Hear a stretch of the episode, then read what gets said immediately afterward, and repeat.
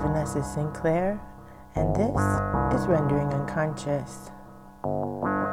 My guest today is anthropologist Ethan Clark, presenting a talk he gave at the conference Rewriting the Future on June 1st, 2019, at Brunnenburg Castle, South Tyrol, Italy.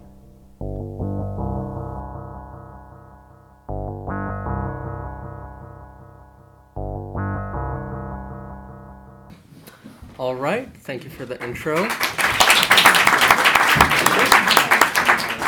So, where do myths fit in to a secular framework? Can secular individuals and a secular society make use of magical thinking without necessarily utilizing any of the trappings of it? And more importantly, Sure. Uh, do they already do it unconsciously? Yes. Uh, obviously, yes. Um, because myths and metaphysical thinking occupy an adaptational advantage. They help us create a framework for the world. They help us make sense of collective tragedy, collective memory, and help us understand things in a way that just the facts can't. So I'm going to be delving into a case study of a particular collective tragedy and how we formed a collective memory to understand it better than the truth alone. The Vietnam War occupies a special place within the collective American consciousness. It is at once a symbol of pride and futility, an icon of our shortcomings as a force for global intervention, but also our tenacity to, heavy air quotes, do the right thing. It was a proxy war fought between the East and the West as a display of ideological strength. Communist pride and unity against capitalist technology and individualism. But as the war dragged on, it became a cause and a symptom of America's growing pains as well. A military conflict fought in Southeast Asia became a metaphorical screen onto which to project and make sense of the changing attitudes of a nation. The collective desire on the part of the American people to understand and explain what happened in such a muddled war and what purpose Western ideology serves in the modern world is what accounts for the breadth of media based on the Vietnam conflict. Even before the war's end, Hollywood began to produce films based on the foray. foray. And as the war came to its conclusion and entered into the field of memory, these films became more nuanced, exploring and analyzing themes of technological innovation, American exceptionalism, colonialism, and the role of traditional American masculinity. These films also provided catharsis to a rattled public still trying to make sense of what they had seen and heard from Vietnam. As a result, a gestalt has been created, one that remembers the war as a chaotic meat grinder, where innocent Americans were exploited by a knowing and corrupt government to fight in a saber rattling contest. It depicts the confusion and horror of asymmetrical warfare in a dense environment. It shows the surreal experience of war, but it does so through the lens of mythos. The war fought in Vietnam and the war fought in Philippine jungles on a film set 20 years after are two different, but nonetheless impactfully real conflicts. The projected image of Vietnam has become the collective memory for it, and this imagined battlefield has found global acceptance. Before the 1960s, it is unlikely that most Americans would have been able to identify Vietnam on a map. Indochina was one of several French colonies, and if the region were to appear in film, it was more likely than not as a little more than an exotic backdrop for a romance or adventure movie. Rarely were these films in, interested in any semblance of accuracy. Instead, Southern California substituted a Southeast Asian jungle and wicker furniture was abundant, shorthand for we're in the colonies. All of this changed, however, following the defeat of the French and the rise of communism in the region. By the end of the 1950s, Vietnam was a household name. You already had American advisors there at that point. Hollywood has become the de facto authority on the Vietnam War experience, surpassing documentaries and newsreels within the media pantheon when it comes to offering a glimpse of the real war, particularly for those born after the conflict. Films weave into the memories of those who were there and those who watched the war on TV as it happened, intertwining with documented realities and constructing a hybrid of fact and fiction. Hollywood has formed several narratives about the experience the brutality of combat, the futility of war, the victimization of direct action grunts, and the Vietnam veteran as an individual wrapped in wisdom yet scarred. The veteran's experience is regarded in many ways as incommunicable, with the Vietnam War unrepresentable, a theme borrowed from discussions of the Holocaust. By embracing this, a sympathetic viewpoint, the myths of the Vietnam War have become draped in allegory and poetic device. Michael Herr can perhaps be considered the most influential wartime correspondent during the conflict. Writing for Esquire, he reported using a dreamy and surreal style, fast talking and telling stories that were sharp witted, larger than life, and filled with literary images. He would compile his experiences into the journalistic book come memoir Dispatches in 1977. The book arguably inspired a generation of writers, as well as being influential in the screenplays for several films about the war. Herr intentionally wrote in a cinematic fashion. In 1978, he said of it, in any other war, they would have made movies about us too. Dateline Hell, Dispatch from Hong Dong Ha. But Vietnam is too awkward. Everyone knows how awkward. And if people don't want to hear about it, uh, you know they're not going to pay money to sit there in the dark and have it brought up. So we have all been compelled to make our own movies, as many movies as there are correspondents, and this is mine. Excuse me. Herr's work proved so resonating that he was contracted by Francis Ford Coppola to co write the screenplay for Apocalypse Now in 1979. While the film was not the first about the Vietnam War, it has proven to be one of the most influential and was the first of its kind to attempt a highly realistic treatment of the war. It served as a codifier for the thematic elements of future epic high art treatments of the war, such as Full Metal Jacket, which Herr also co wrote, and Platoon. Apocalypse Now blends fact with fiction. Many of the vignettes featured in the film are adapted from the experiences of Herr and co writer John Milius's veteran friends. For example, the scene in which our protagonist, Captain Willard, played by Martin Sheen, joins a group of besieged Marines on the banks of a river. Willard encounters a Marine with a modified M79 grenade launcher, who draws the weapon and aims towards an NVA fortification. Relying only on sound to identify his targets, he fires, obliterating the position. This scene was one actually witnessed by Michael Herr during his work. Given the surrealness of the actual war, it is hard to see where documentary ends and drama begins. This was embraced by many filmmakers who likened their experiences filming to those had during the actual war.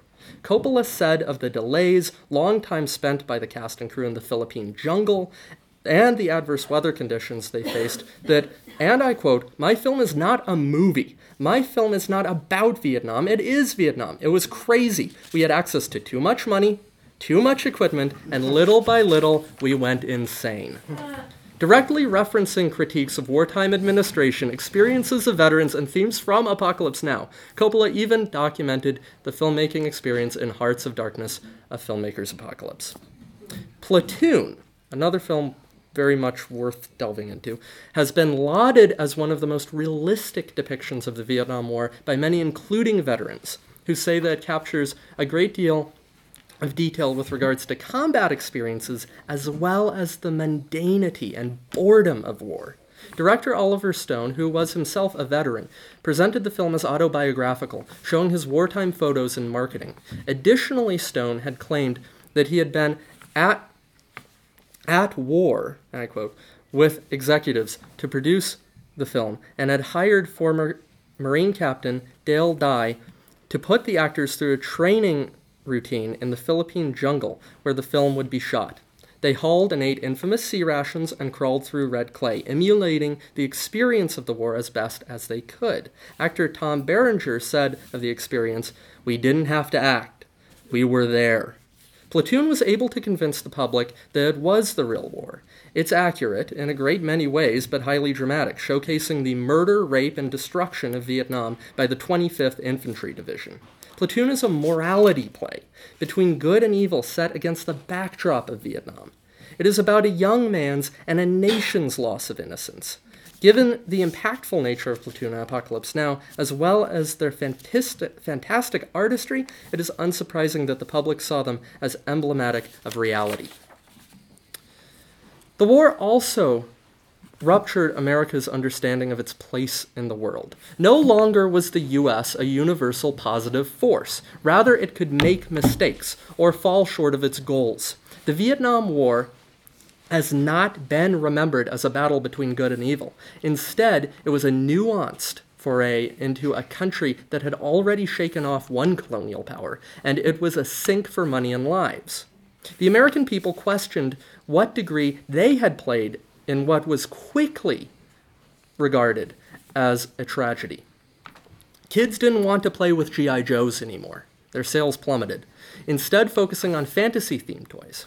In the 1970s and the 1980s, people wanted escapism. On April 23, 1975, within a week of the fall of Saigon, President Ford gave a speech at Tulane University, during which he pleaded with the public to halt the national debate surrounding the Vietnam War, stating that Americans cannot regain their pre war sense of pride by refighting a war that is finished. To a degree, this appeal echoed a collective sense of national fatigue that demanded a sense of healing and closure.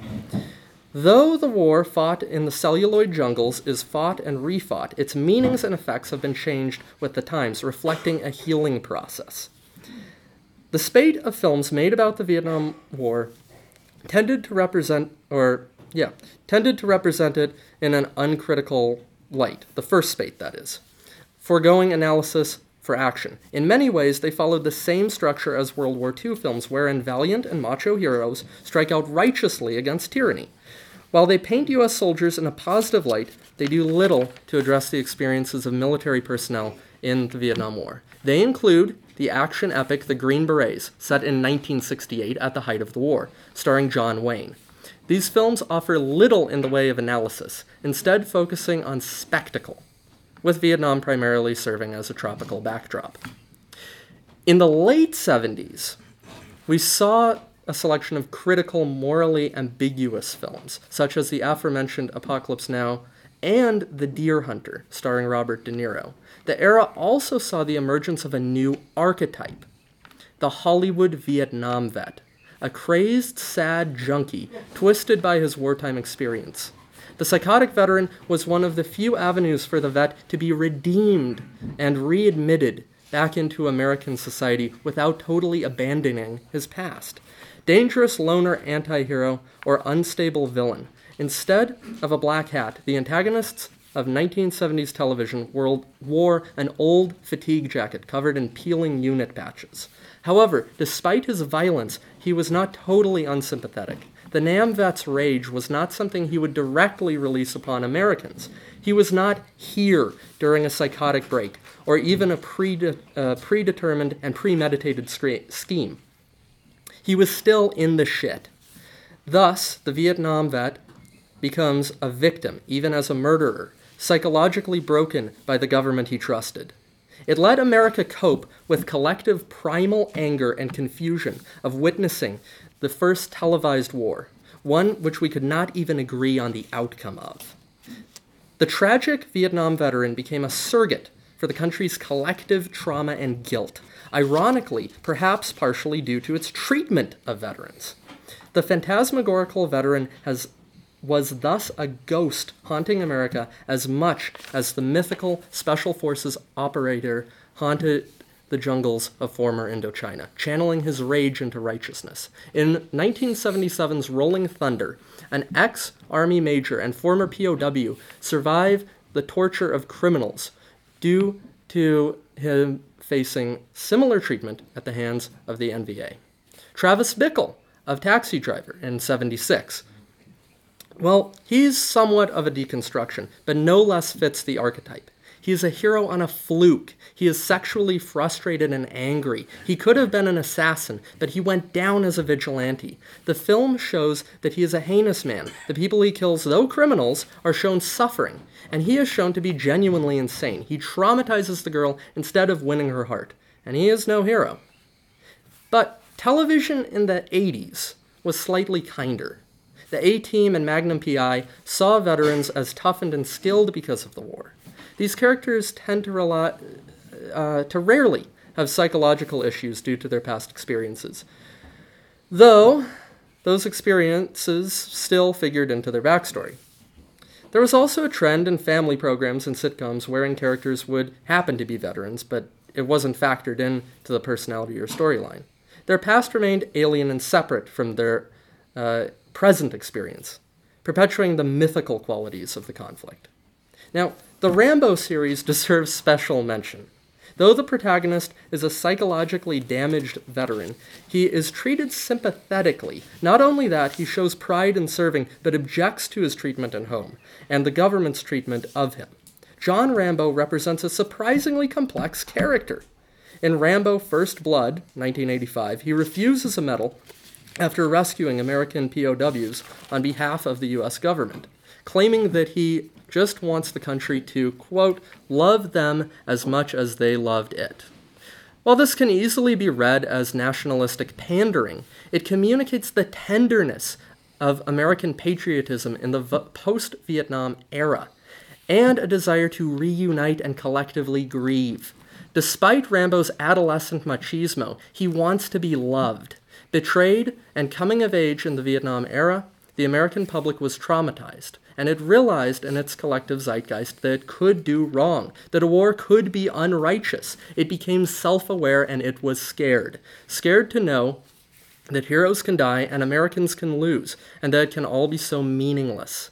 Under the machismo, under the anger, there was a desire not from veterans, but from the whole nation for acceptance, for unconditional love, and the realization that it wouldn't necessarily come. Veterans came home from World War II to massive celebration. In contrast, Vietnam vets trickled in one by one. Some via underfunded VA hospitals, labeled social misfits and outcasts by television and film. Even when positively represented, they expected the praise of their fathers, but were met with derision instead. The sharp contrast between films set during the Second World War and the Second Indochina War is striking.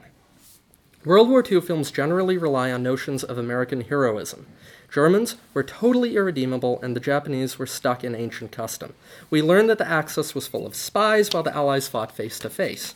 The Allies were paragons of justice, and the Axis was admittedly totalitarian. Americans respected each other, and even American and British civilians wanted to help fight the war effort from the home front. Of course, German and Japanese civilians were glossed over.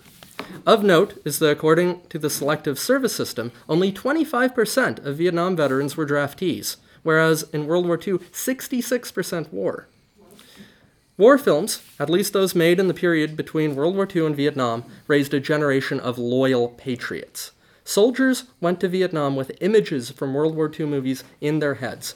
Michael Herr, going back to him, wrote of it I keep thinking of all the kids who got wiped out by the 17 years of the war movies before coming to Vietnam to get wiped out for good.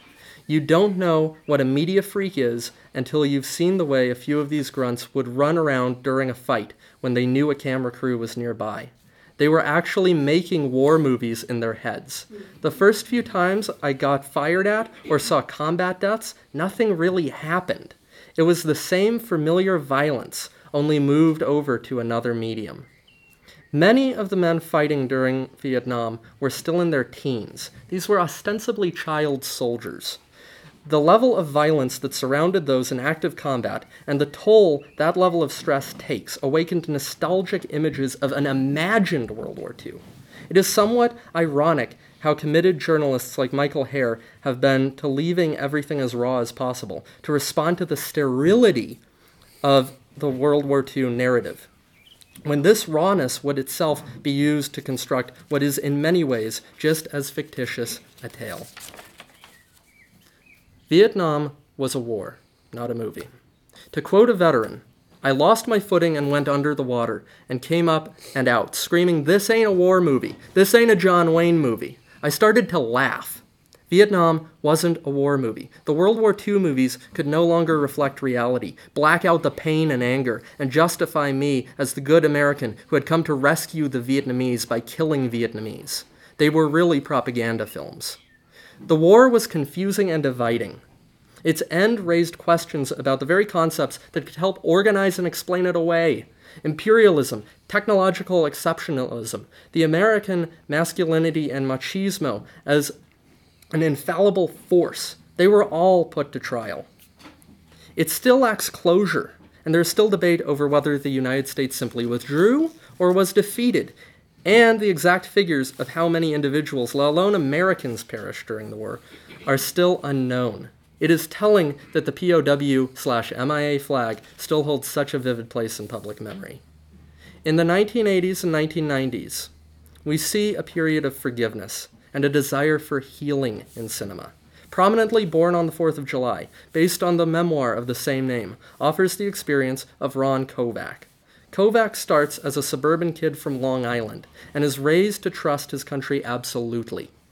During his time in the war, he experiences the horror of a civilian massacre and later mistakenly kills a member of his own platoon. He suffers grievous injury and, after nearly dying, is returned home to an abusive Veterans Affairs hospital.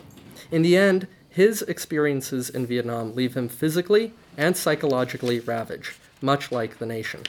Kovic becomes cynical and callous, turning against his own government and opposes the war. He has achieved his coming of age at the cost of innocent bliss. Kovic's loss of innocence parallels that of the US. The narratives of ambiguity and confusion surrounding the Vietnam War have had a lasting legacy on the American identity. Documents and fictional films set during the wars in Iraq and Afghanistan following grunts seem to evoke the raw viscerality of films such as Apocalypse Now. These films represent a sort of emotional pornography in which the audience becomes the soldier. This is also true of video games as well. Semi fictional accounts, such as Generation Kill in 2008, depict the struggle of the Marine 1st Recon Battalion as uh, they sought to reach Baghdad in a Coppola esque journey into the heart of the desert.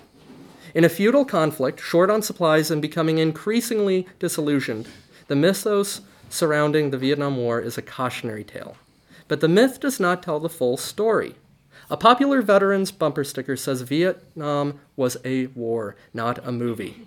As realistic as a film like Platoon or Born on the Fourth of July can strive to be, it does not express the totality of the war or the military experience. Almost never mentioned in film is the service of the South Vietnamese, the ARVN, in the war. The experiences of military personnel outside of direct combat positions on the ground, the involvement of women in the military, or the life of communist troops, who often were as much aliens in the jungle as US soldiers were. While these stories are perhaps not as exciting as those about Marines in the jungle, they represent at least a fraction more of the conflict in its totality. A 1980 Harris survey of vets revealed that 91 were glad they served. 91%, that is. 74% said they enjoyed their time in the service. 80% disagreed with the statement, the United States took unfair advantage of me. Additionally, more than 70% said they did not often dream that they were back in Vietnam. Furthermore, in 1982, Department of Labor Statistics stated that Vietnam vets were no more likely to be unemployed than non veterans, and in 1981, the Bureau of Justice concluded that, on the whole, veterans were less likely than non veterans to be in prison. While the horror of war is a trying and lasting experience, and it is likely that many instances of mental illness such as PTSD go undiagnosed and unreported, approximately 20% of Vietnam vets experienced emotional difficulties upon returning home due to the war. While that is roughly a quarter of those who served, it is by no means indicative of the unstable walking weapons, the Bickles and Rambos, of the silver screen. The stories told about war are often exceptional, and that is precisely why they are told. Vietnam was a horrific war, as all wars are. But to reduce the veteran to a permanent victim of circumstance, someone without a future, only harms them and strips them completely of agency. And it does not allow those who have suffered strongly to move forward. It is especially unfortunate for those who did come home shaken by their experiences in the war that the Vietnam veteran has become so fragmented and symbolically reconstructed. A naive child, a warmonger or hippie, a savior or atrocity organizer, a super soldier or baby killer, a victim of his government but rarely a genuine person. Vietnam has been made into a screen, a nation transformed by a conflict into an idea. The mythical Vietnam is just that. The abstracted war of interpretation has been important in ways very different from the true history of the conflict in coping with the revelations that the Cold War brought. A war that fundamentally reorganized the landscape of human culture East, West, socialist, capitalist, post colonial, mass communication. The first world and the third, conceptual shifts with vast implications. Culture is shaped not only by what happened, but also by what we think happened and the US needed a praxis to accept the ambiguity that the information age would bring. The Vietnam War that is seen on the silver screen is not the one fought in Indochina, but it is a simulacrum of it, in which the collective processing of modernity can be explored. Vietnam, or America's Phantom War in Vietnam, was fought for a different purpose that has been just as instrumental in shaping the modern world.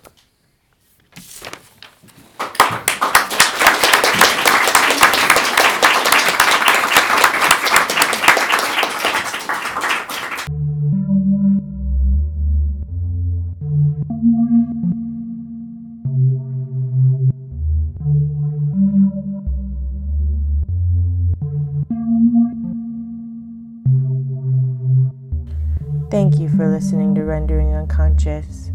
You've just heard a talk by Ethan Clark given at the conference Rewriting the Future A Hundred Years of Esoteric Modernism and Psychoanalysis, held at Brunnenburg Castle, South Tyrol, Italy, on June 1st, 2019. Ethan Clark is an anthropologist who earned his degree from UC Santa Cruz, graduating summa cum laude. His primary areas of study are war and conflict, art and visual culture, technology, and evolutionary biology. For more, please visit our publisher's website, trapart.net. That's T R A P A R T.net or my website, drvanessasinclair.net.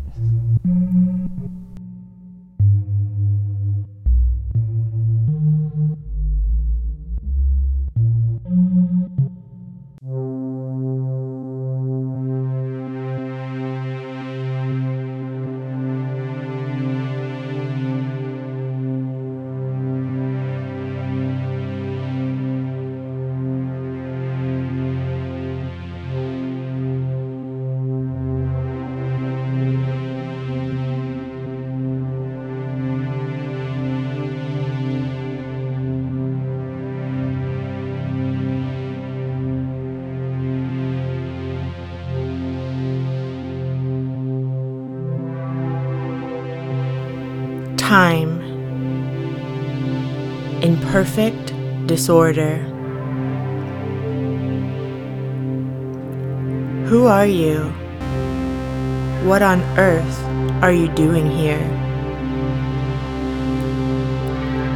I suspect the biggest thrill is anthropological, after all.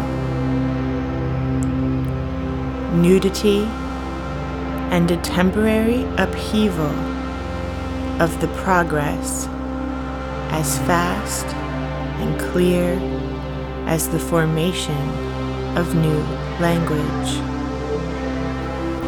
utters a sentiment, conveys something new.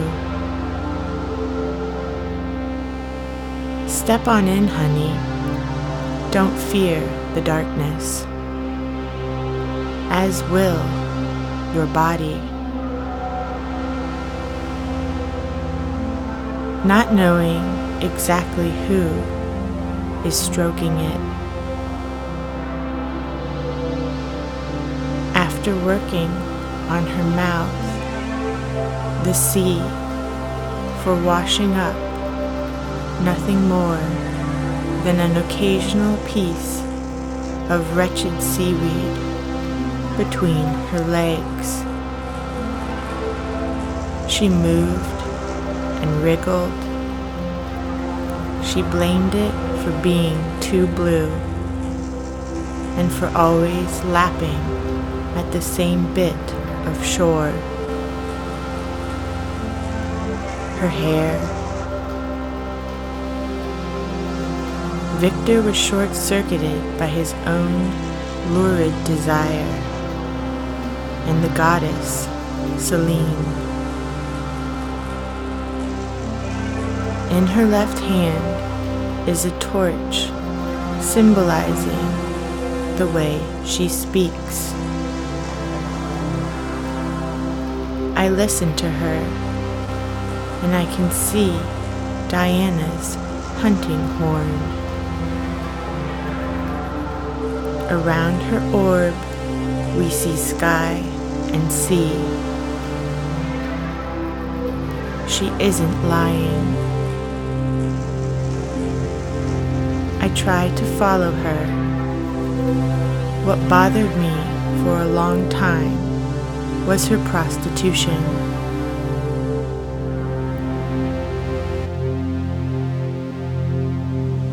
Her visibility and grace for navigation and keeping time. Duty to lend yourself. Your hands are not your own,